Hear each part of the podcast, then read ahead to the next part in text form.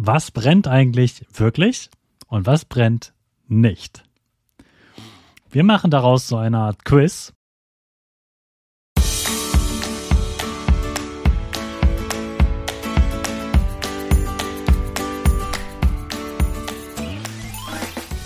Ich wünsche dir einen wunderschönen guten Mega Morgen. Hier ist wieder Rocket, dein Podcast für Gewinnerkinder. Mit mir, Hannes Karnes und du auch. Wir machen das mal unseren Power Dance. Also steh auf, dreh die Musik laut und tanz einfach los.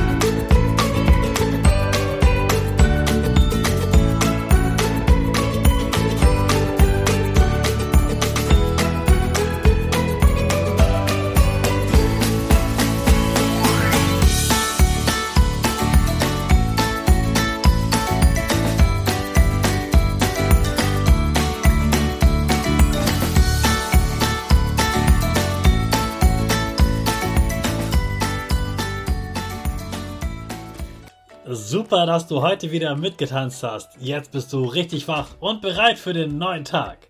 Bleib gleich stehen, denn jetzt machen wir wieder unsere Gewinnerpose. Dafür stellst du dich mit beiden Füßen fest auf den Boden. Die Füße stehen so breit wie deine Schultern auseinander. Die Hände gehen über den Kopf. Die Finger machen ein V links und rechts. Die eine Nase geht ein bisschen nach oben und dein Gesicht lächelt. Super. Wir machen direkt weiter mit unserem Power Statement. Also sprich mir nach. Ich bin stark. Ich bin groß. Ich kann lernen, was ich will. Ich zeige Respekt. Ich will mehr. Ich gebe nie auf. Ich stehe immer wieder auf. Ich bin ein Gewinner. Ich schenke gute Laune. Chaka, super mega mäßig. Ich bin stolz auf dich, dass du auch heute wieder diesen Podcast hörst. Gib deinen Schüchtern oder dir selbst jetzt ein High Five. Okay, kommen wir also heute zu der Frage, was brennt eigentlich wirklich und was brennt nicht? Wir machen daraus so eine Art Quiz. Also ich stelle die Frage, du überlegst und gibst deine Antwort und danach verrate ich dir die richtige Lösung. Papier. Brennt Papier? Oh ja, so richtig, richtig gut und richtig schnell. Wenn Papier Feuer fängt, dann wird es richtig schnell gefährlich. Holz. Okay, das ist super einfach. Natürlich brennt Holz, sonst würde ein Streichholz gar nicht brennen, sonst würde ein Lagerfeuer nicht brennen, ein Kamin, das Holz im Kamin würde nicht brennen. Holz ist ein ganz wichtiger Stoff, um etwas zu verbrennen. Metall. Nein, also an sich brennt Metall nicht. Deshalb wirst du auch im Unterricht, wenn ihr damit Feuer experimentieren werdet, immer eine Metallzange nutzen, um Dinge zu testen, ob sie eben brennen oder nicht da diese Metallzange selbst durch das Feuer vom Teelicht nicht anfängt zu brennen. Plastik oder Kunststoff. Ja, brennt nicht, aber es tut etwas anderes. Es schmilzt. Plastik schmilzt, wird also flüssig und da muss man super gut aufpassen, denn wenn man das an die an die Finger bekommt, dann bleibt es ja am Finger und dann wird es ganz schnell kalt. Es ist erstens super heiß und zweitens klebt das dann richtig am Finger fest. Also Plastik schmilzt und ist dann auch super äh, gefährlich und klebt einfach ganz viel. Haare. Ja, tatsächlich, Haare können brennen und zwar super schnell, weil sie ganz fein sind. Ähnlich wie Streichhölzer oder Papier. Dünne Sachen brennen richtig, richtig schnell. Baumwolle. Also Kleidung zum Beispiel. Oh ja. Baumwolle brennt auch richtig, richtig gut, ziemlich schnell.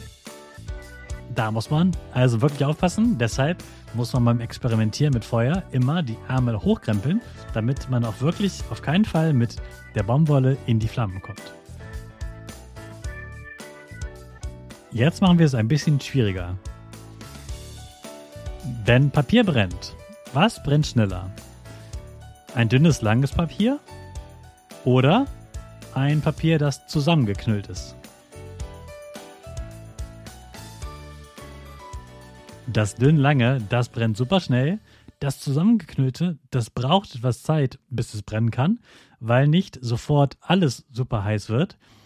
Das braucht einfach eine Zeit, bis die Flamme und die Hitze sozusagen im Inneren von diesem Papierknäuel angekommen ist.